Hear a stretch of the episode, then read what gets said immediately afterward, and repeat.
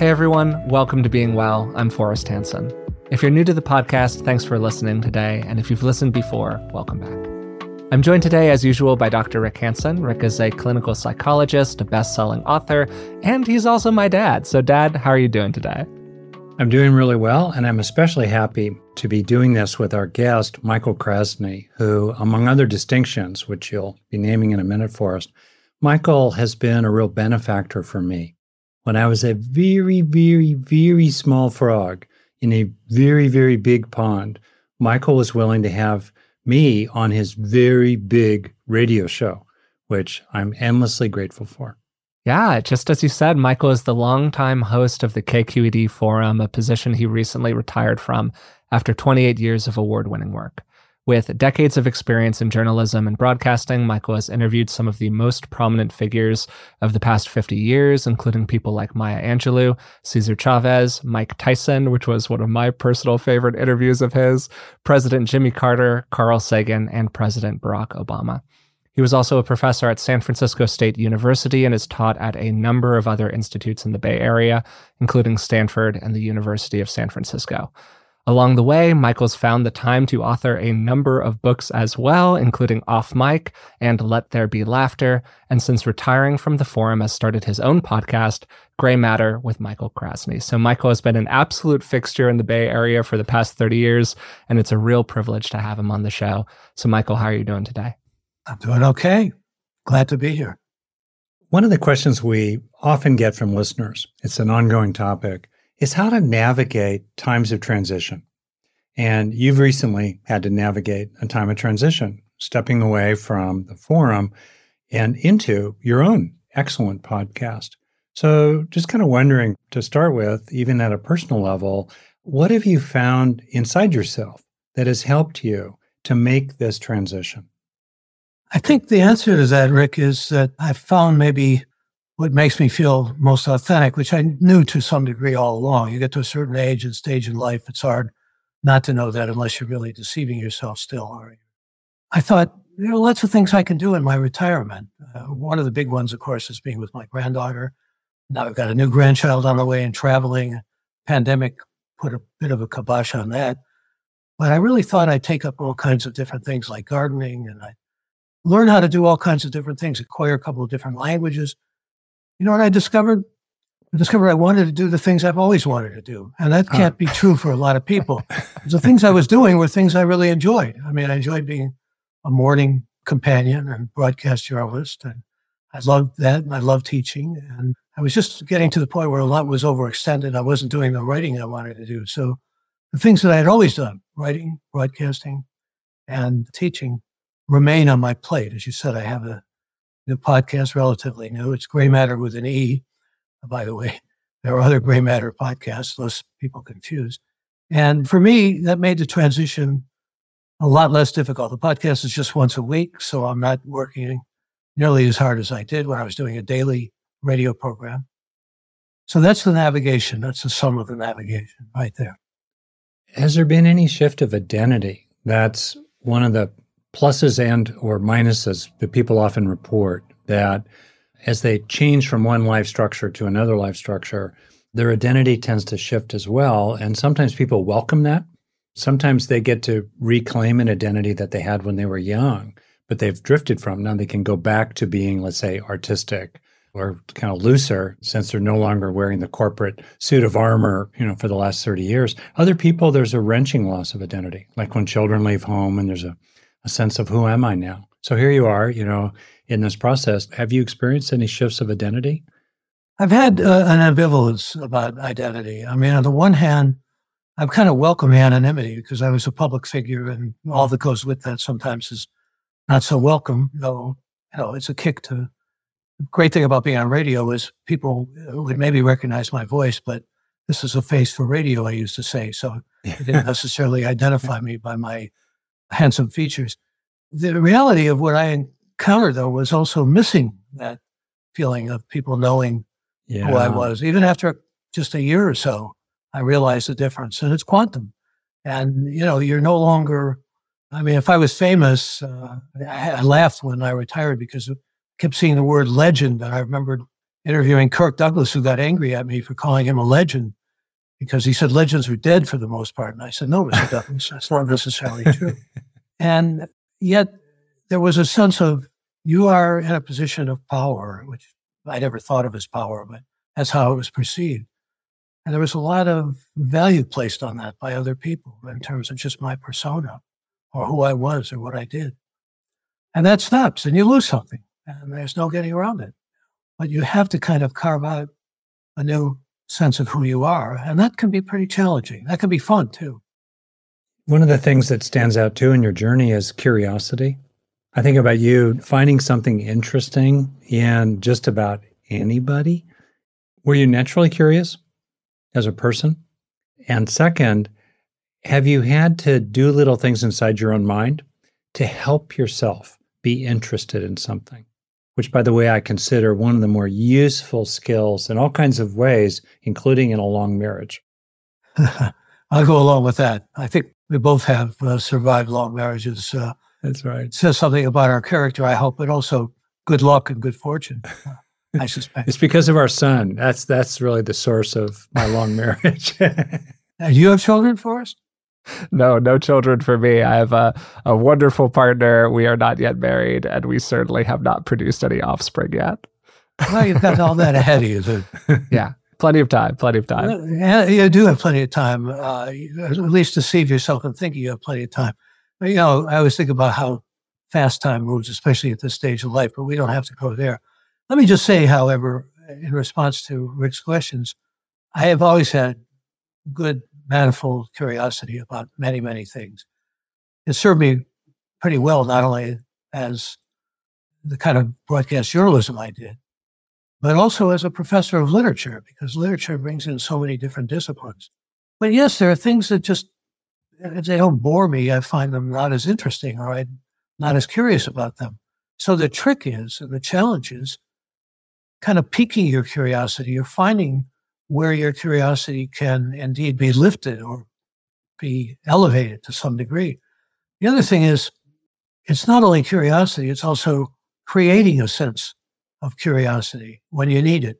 Because I just did another podcast uh, and I was asked about this question on another level. And I was inclined to say, if you're not curious deeply, find where curiosity moves you or where it leads you. And also remember that an interview of any kind, it's a performance. I mean, you're both performing now and you both have to draw me out, add your own two cents when it's appropriate, think about who your audience is, or like Kurt Vonnegut said, maybe your audience is strangers, but you have to be clear to that audience who arouse their curiosity. And it's all part of what you do. How did you go about learning for the interviews that you had to do?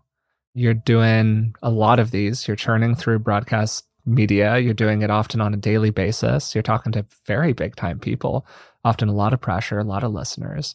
How much prep would you do? And did you ever feel like you were actually over prepared for something? Uh, not infrequently, I felt over prepared. But you get as prepared as you feel you need to be. And I know that, sound, that doesn't sound evasive, it may sound evasive, but you get yourself not necessarily into a string of questions that you're going to follow one after the other, which I think is sometimes a mistake because it takes away from the spontaneity. I feel like this is not to make your vanity feel better or compliment you, but I feel like we're going into a conversation here as opposed to an interview. And that's much more uninhibiting and much more freeing in so many ways. But I felt almost anal retentive. Okay, we'll throw out a term your dad is well acquainted with. You may be as well. I'm talking about his clinical psychology studies. Not not his personal experience. Yeah, of course. No, I didn't mean to imply anything of that sort. I still wear a diaper. I mean, come on, you know. I don't believe it. Yeah, we're we're moonwalking away from this one. if you still wear a diaper, I got a few years on you. I should be wearing a diaper. At either end of the lifespan well, there is a diaper. There's a lot of jokes about that, but I'll resist them. I think we are, though. I can't speak for you, but I think I keep thinking I'm in the final innings. But then I think, oh, wait a minute. Maybe I'm in the on deck circle. You know, a lot of baseball metaphors come to mind here, and they do change your perspective. Uh, Ken Dychtwald has a lot of valuable ways of seeing these supposed later years. He says, yeah, you know, you need, still need purpose. And when you're doing an interview and you're preparing for an interview, it can give you a real sense of purpose, almost raison d'etre, you know, a reason for existing. And I was driven to probably be over prepared most of the time, but I didn't use a lot of the things. And that's, that's the challenging part of it. You have to sift and winnow and exclude a lot of things. Because when I started out interviewing, I wanted to be the smartest kid in the room and I wanted to show how much I had learned. And after a while, I thought, oh, this is not what I should be doing. I should be balancing mm. between uh, well, my role as an educator, where I do have a lot perhaps to share and dispense, and also learn from the person I'm interviewing, because that's the person who's in the eye here in the spotlight, not me.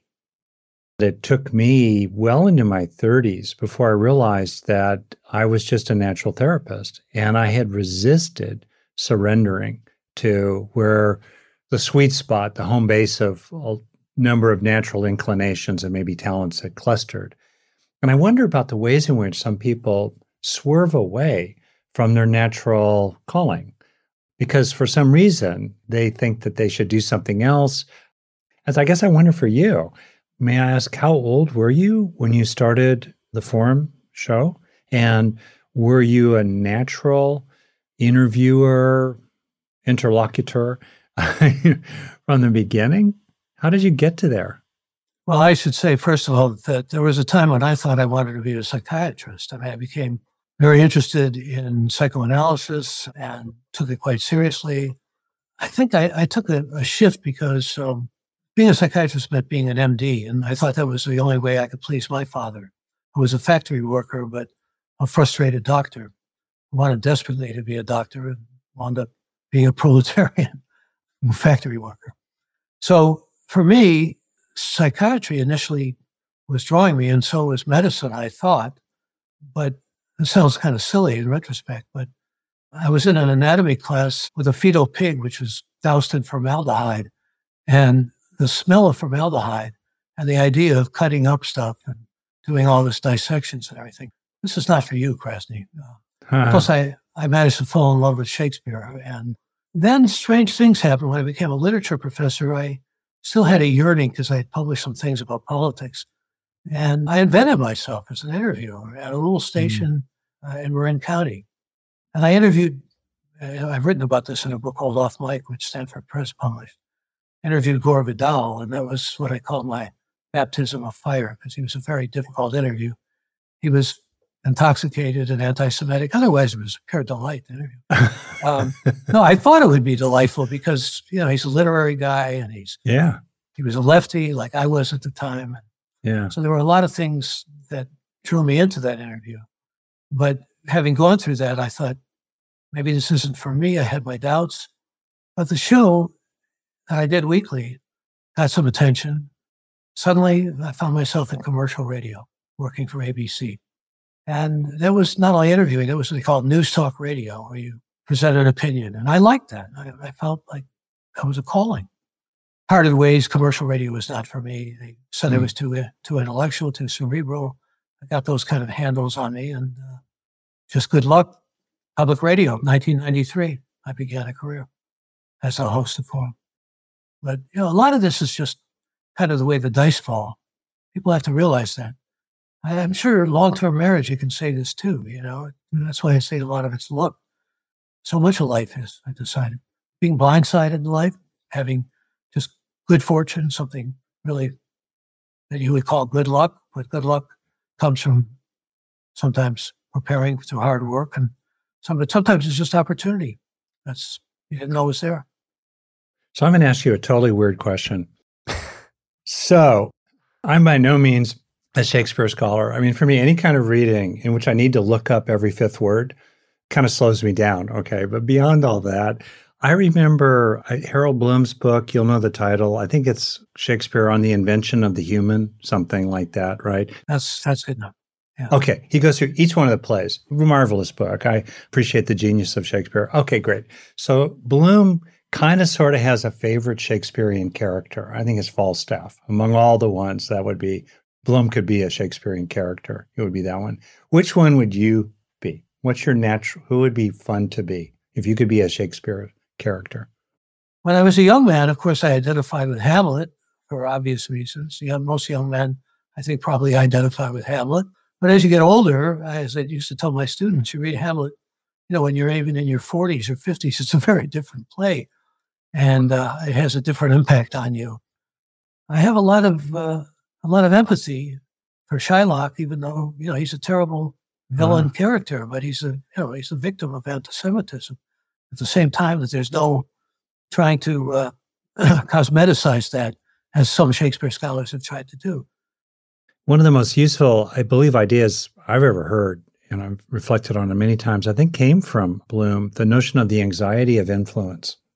One of the central ideas, yes. Yeah, you could definitely elaborate it. I mean, I know the headline and then the implications. I th- I've thought a lot about it at the clinical level, not so much at the level of generating literary text, people anxious about the influence of uh, Shakespeare, but how we manage the influences in our lives and come to terms with appreciating the beneficial influences, differentiating, finding ourselves, not being over dominated, and not being almost adolescent in our rebelliousness against good influences and throwing the babies out with the bathwater, et cetera, et cetera.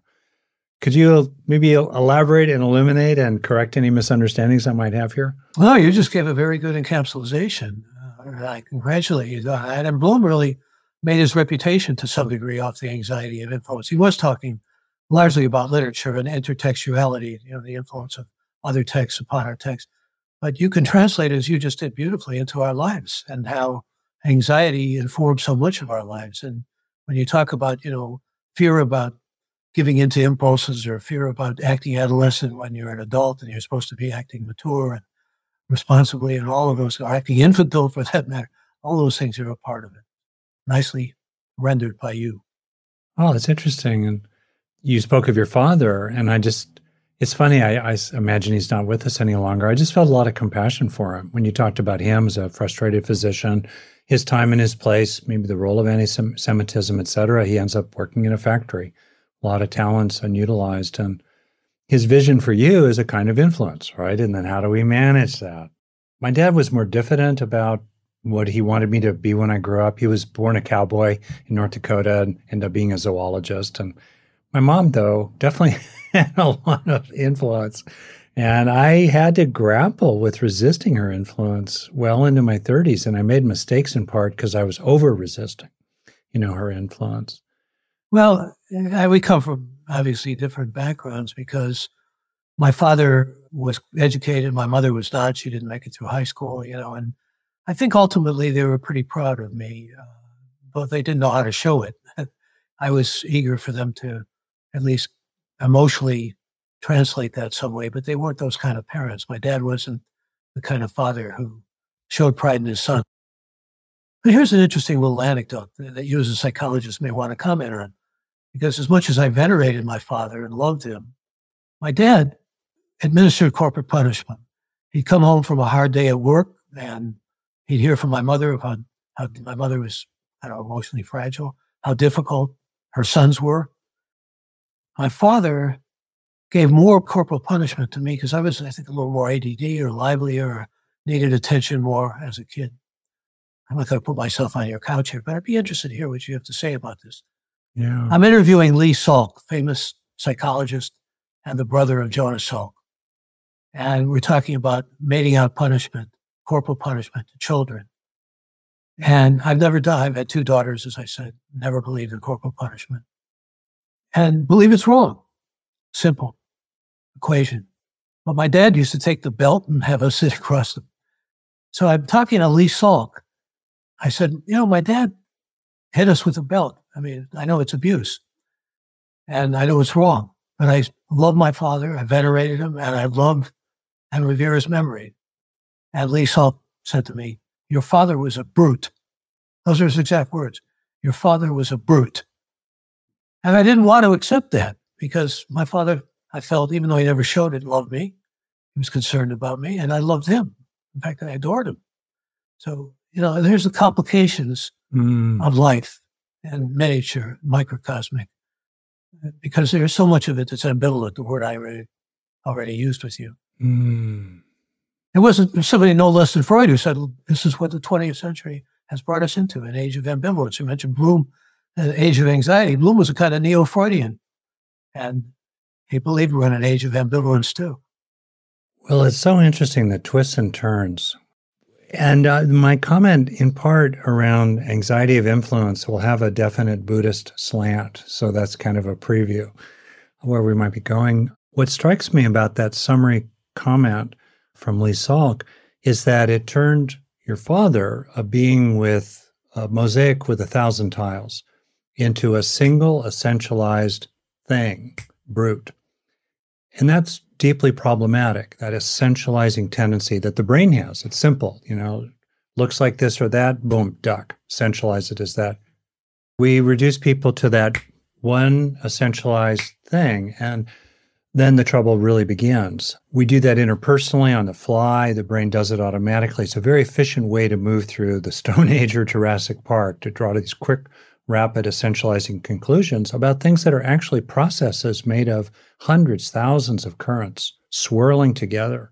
Here's your dad, all these qualities and all his good intentions, which he thought should be expressed with a certain kind of punishment, which I'm not defending per se, but the problem is that essentializing. And then when we essentialize others as that entity, then for sure we get anxious about their influence rather than being able to see them in a more complex way, drawing a page out of ecology and quantum physics, whatnot.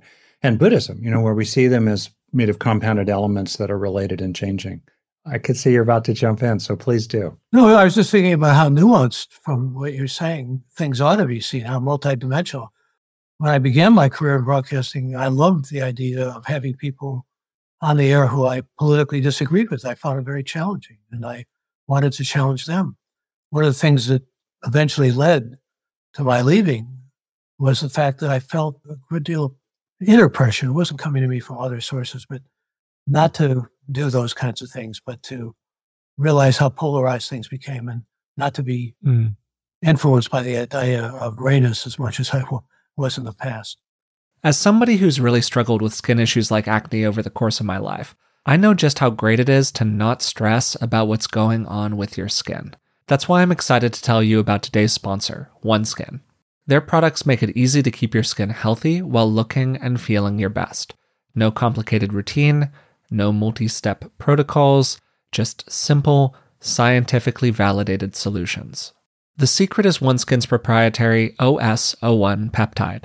It's the first ingredient proven to work with the aging cells that cause lines, wrinkles, and thinning skin. And as somebody who's used plenty of complicated routines in the past, I love the simplicity of using their OS01 face topical peptide. Just cleanse, pat your skin dry, and apply it twice daily. Get started today with 15% off using code BEINGWELL at oneskin.co. That's 15% off oneskin.co with code BEINGWELL. After your purchase, they'll ask you where you came from and please support the show and tell them that we sent you. If you like being well, I think you'll really enjoy the Dr. John Delaney show. Dr. John's show was recently in the top five of all podcasts on Apple Podcasts, which is just an incredible accomplishment, and it speaks to how much value people get out of the show. Dr. John has a PhD in counseling, and he's been working with people for over 20 years. And the show has a very cool format. Real people call into the show, and he walks them through how to navigate a tough situation related to common challenges. Maybe it's something related to their relationships, anxieties, or emotional well being.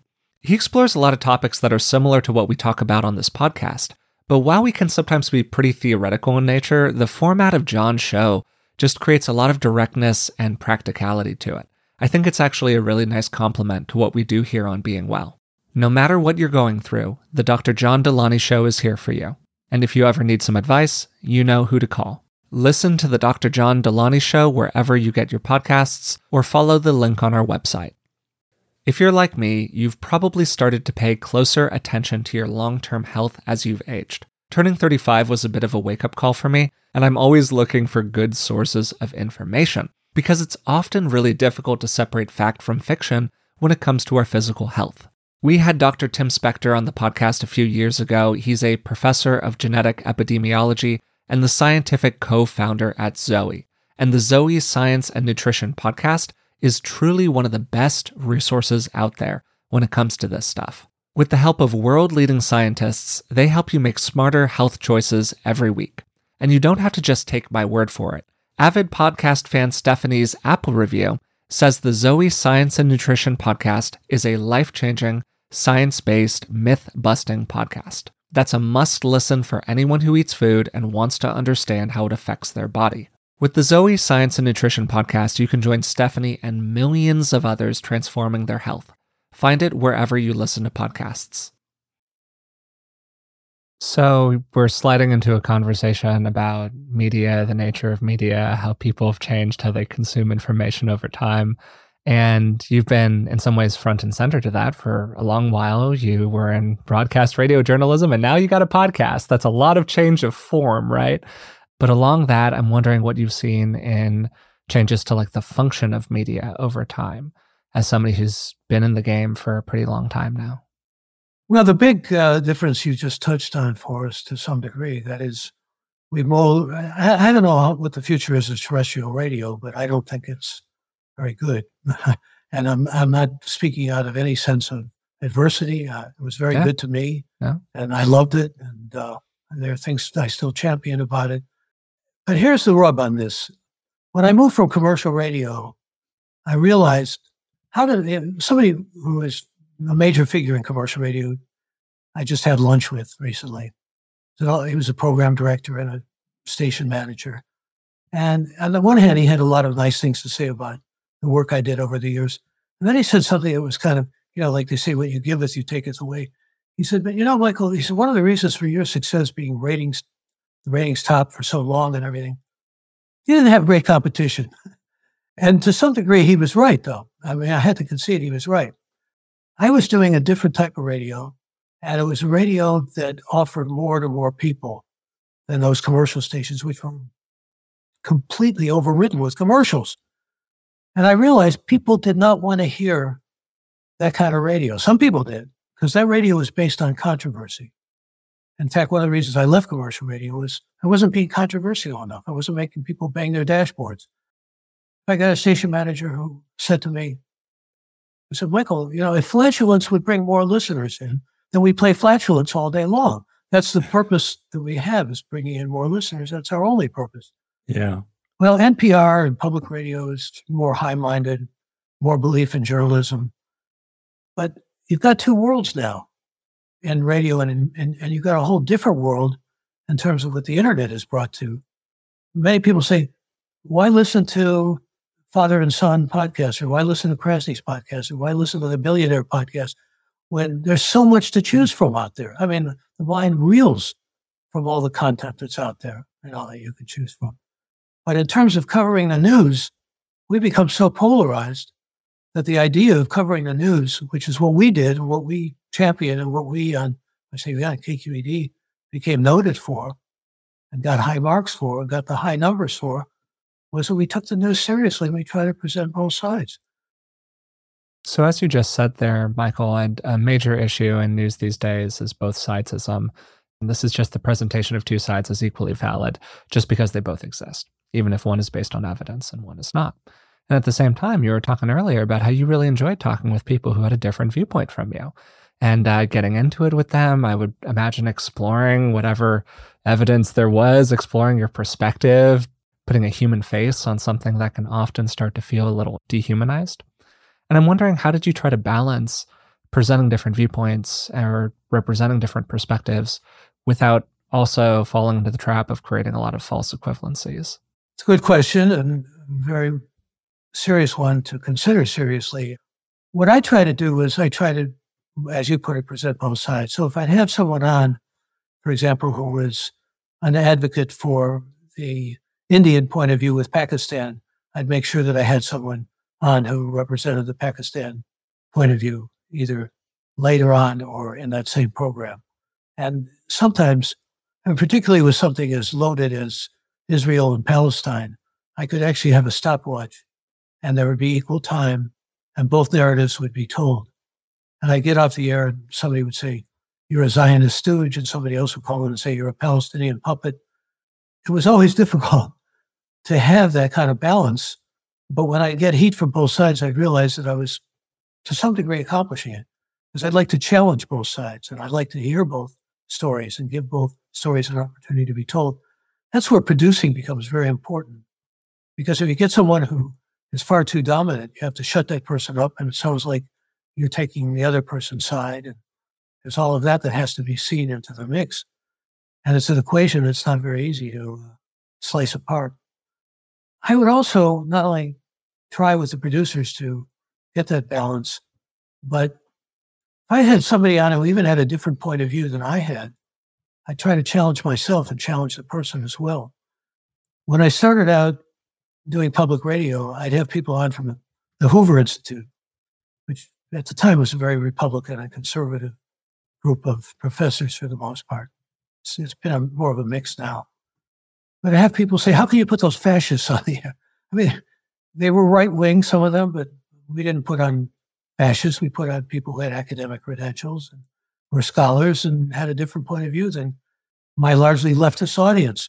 And I had to kind of educate that audience to believe that to hear another side than your own gave you an important kind of use of tools or strategies or powers that you may not have known you had. That was the way I looked at it, and that's the way I kind of played that hand, to use a poker metaphor, for years. By the way, shout out to Rick Hanson and my agent, who is a, who I play poker tournaments with, and is an excellent poker player, Amy Renner. Forrest is an excellent poker player.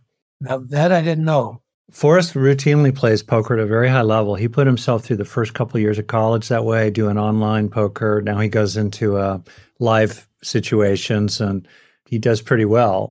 And I think about uh, that's another whole topic is making decisions in a context of uncertainty because that's so central to life. And I've really wondered about the ways in which people who play competitive games at a high level that involve chance wow, I just wonder how their decision making gets better in everyday life. Or if it doesn't, you know what I mean? If just over here, they're really good at playing the odds and reading situations and updating their priors in a Bayesian sense and so forth. Or if they only do that in that one area. I think it's individual to individual. Uh, yeah. I mean, you have to trust not only the opportunities as you see them, but what's practical and what's reasonable. Yeah. That's a weighing in of you know, what your heart and your head may be saying, what your true self and your fake self may be saying. There's a lot of sifting and winnowing that goes on. The psychiatry, I realized, wasn't for me. I wasn't, I tell people with interviewing, you have to be a good listener. But the reality is, you also have to really ideally love something and be drawn to it and have the opportunities to do it. And that was more true for me for teaching and broadcasting than it was for psychiatry.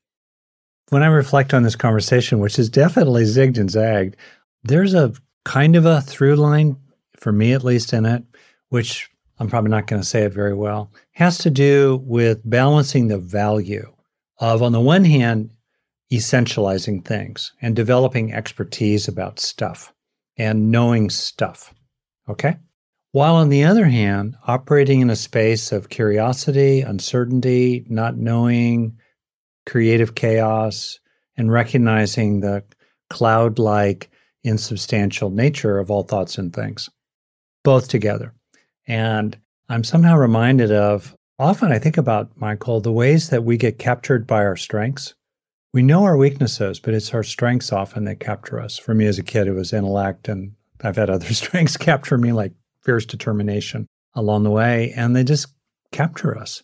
And so it's particularly important to be careful about not being captured by our strengths. And that then goes to kind of a takeaway uh, Zen saying, always don't know.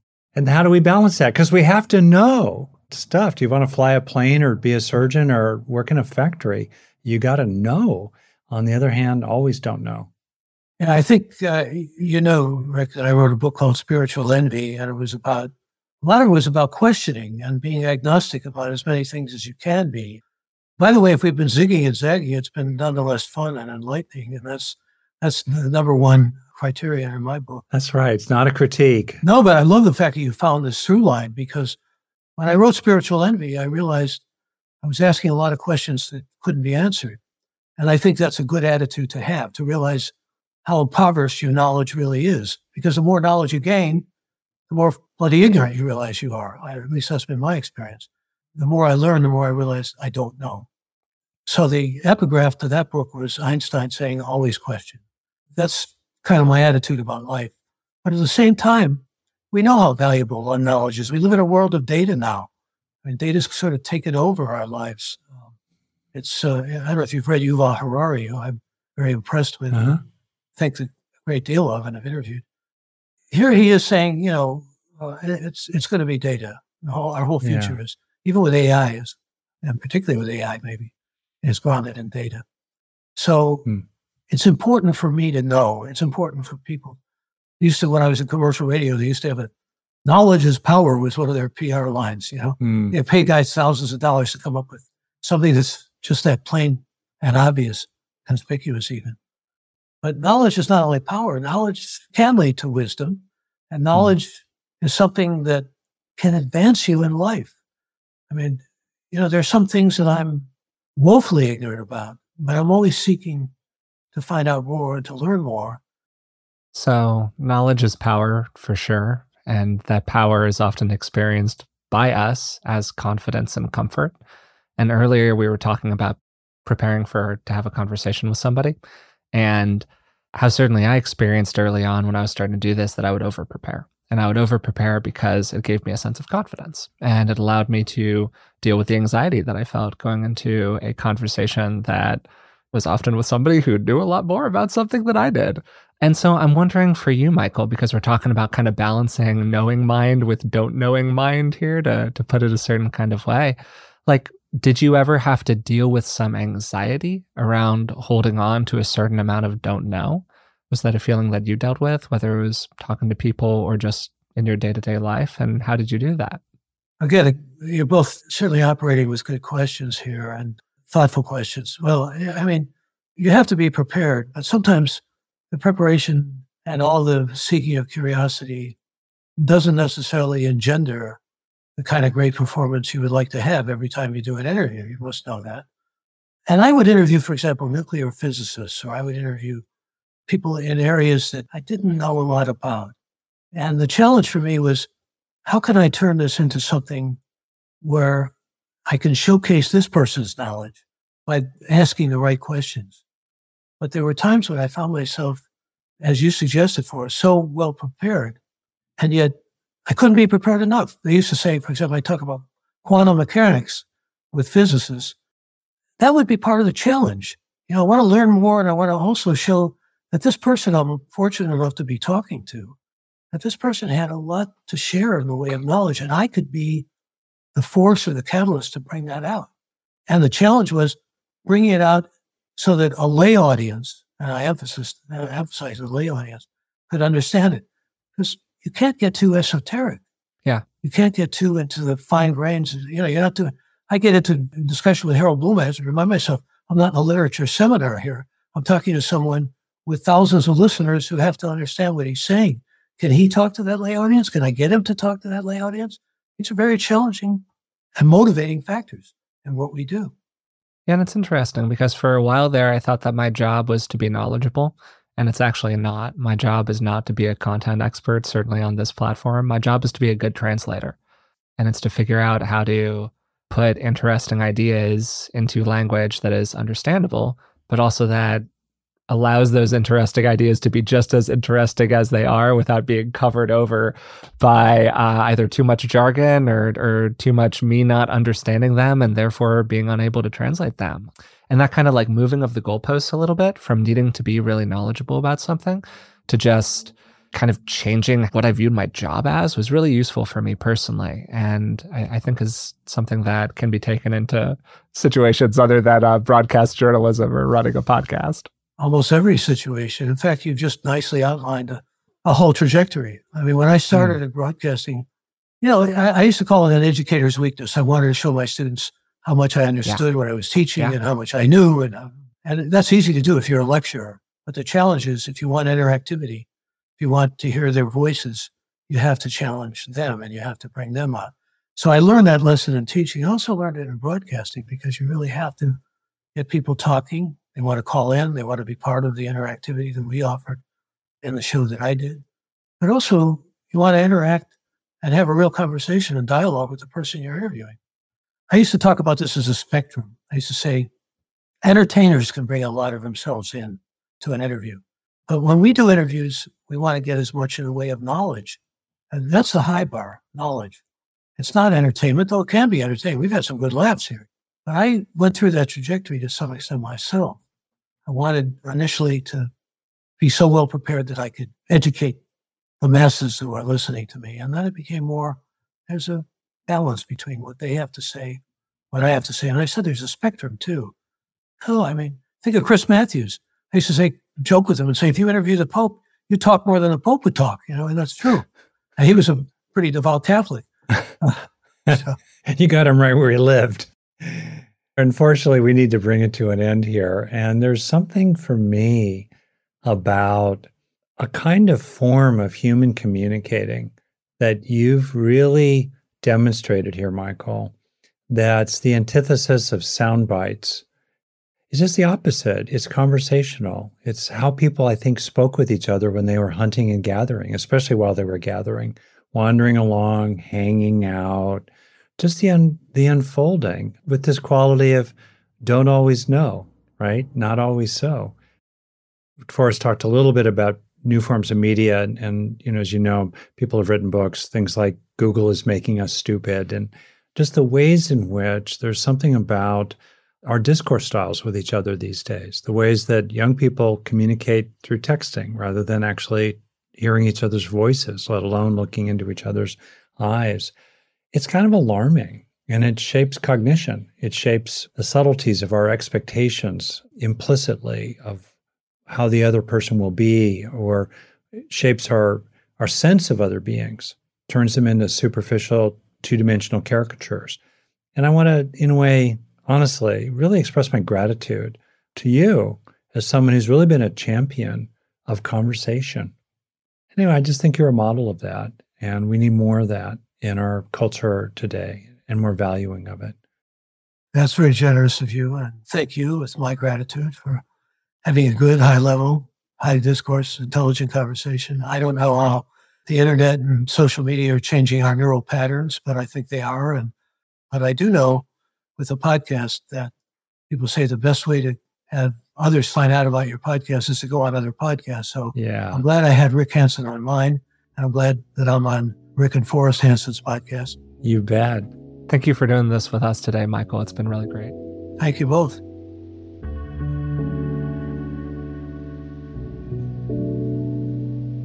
Today, we had a great time talking with Michael Krasny. Michael was the longtime host of the KQED Forum and is now the host of a podcast, Grey Matter with Michael Krasny. And that's Grey Matter with an E, and we'll link to it in the show notes for today's episode. We covered a lot of ground in this conversation. To take you behind the curtain a little bit, my internet was having a real bad day, so Rick was doing a lot of the piloting for this one. And over the course of the conversation, we talked about everything from Shakespeare to Michael's relationship with his father to how he got into broadcast journalism to the new media landscape and how we can interact with it in healthier ways, and also some of the consequences of it, both for ourselves and maybe for the level of our public discourse altogether. The through line that Rick found was curiosity. How can we maintain our curiosity? How can we remain interested in what people say, even when we don't agree with them?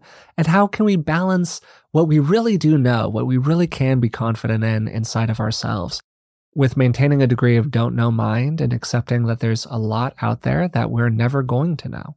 And alongside that, maybe accepting some of the difficult emotions that can arise for people when they go through that experience. I know speaking personally, it was really challenging early on in my uh, my podcasting career, which is sort of a weird phrase to say, but here we are. When I was talking to somebody and I just didn't feel like I, I had a great grasp of the material. I didn't feel like a content expert. I was going into the conversation with a lot of uncertainty about myself and my own knowledge. And over time, it became really helpful for me to get more clarity about what I knew, yes, but also what my role was on this podcast. It actually wasn't to be a content expert. My job was really to function as a translator, to take interesting ideas and to make them more approachable for people, and maybe to share how curious I am in them and how interesting I truly find them. And reframing things in that way just took a lot of the pressure off of me. And I think that we can really do that in other walks of life as well, right? We can allow our not knowing to be a positive, to be something that allows us to learn more actively from a situation or maybe view things in a different light. And people tend to run into a lot of problems when they become calcified in how they think about something. And maybe there's a connection there of one kind or another to the extremely polarized media landscape that we're currently existing in, which includes a lot of siloing of people, right? And it feels like there is, in some ways, less interest than ever in hearing a viewpoint that isn't consistent with our own. And I wrestle with this a little bit personally. Uh, there are some viewpoints that I think are unreasonable and not just irrational, but fundamentally immoral and are not pro social, are not in alignment with human growth and flourishing, to use a little bit of flowery language. And those aren't necessarily viewpoints that I think that we should be doing a lot of work to put on our screen, even if it would be in the service of just getting another voice out there. And at the same time, there's a lot of value in being exposed to new ideas. And I certainly think in having our ideas challenged from time to time. I'm going to take a few things away from this conversation. The first that comes to mind to me immediately is continuing to be more okay with not knowing. For a long time in my life, I was allergic to not knowing. I defined myself almost entirely as being the one who knew. And when I didn't know, I got real uncomfortable. And as you can imagine, this made me an absolute joy to be around at parties. But even today, as I've worked with that tendency a little bit, it can still emerge from time to time. And being in that space of don't know mind can still be a bit uncomfortable for me. And then, second, alongside that, to keep on looking for what I really am confident is true. What are the true values that I hold and how do they influence how I see the world? What are the things that I think are not just situational, but really do have some kind of immutability beneath it all? Because I tend to be one of those people who is pretty, pretty culturally relative, I guess and tends to be a little oriented toward, well, that's my opinion, but maybe somebody else has this other opinion over there. And I think there's this really cool balance there, right? Curiosity, acceptance of other views, and interest in what other people think. And then at the same time, alongside that, over time, searching more and more for what we deeply believe in. Thanks for listening today. Again, if you enjoy being well, you will probably love Michael's new podcast, Grey Matter with Michael Krasny. And if you've been listening for a while and you haven't subscribed yet, we would really appreciate it. If you've been listening and you would prefer to watch instead, well, you can find me on YouTube where we post all of the episodes of the podcast. That's Forrest Hanson on YouTube. And we also have the links in the show notes to all of our social media. If you'd like to support us in other ways, you can find us on Patreon. It's patreon.com slash beingwellpodcast. And for just a couple of dollars a month, you can support the show and receive a whole bunch of great bonuses in return. Until next time, thanks for listening, and I'll talk to you soon.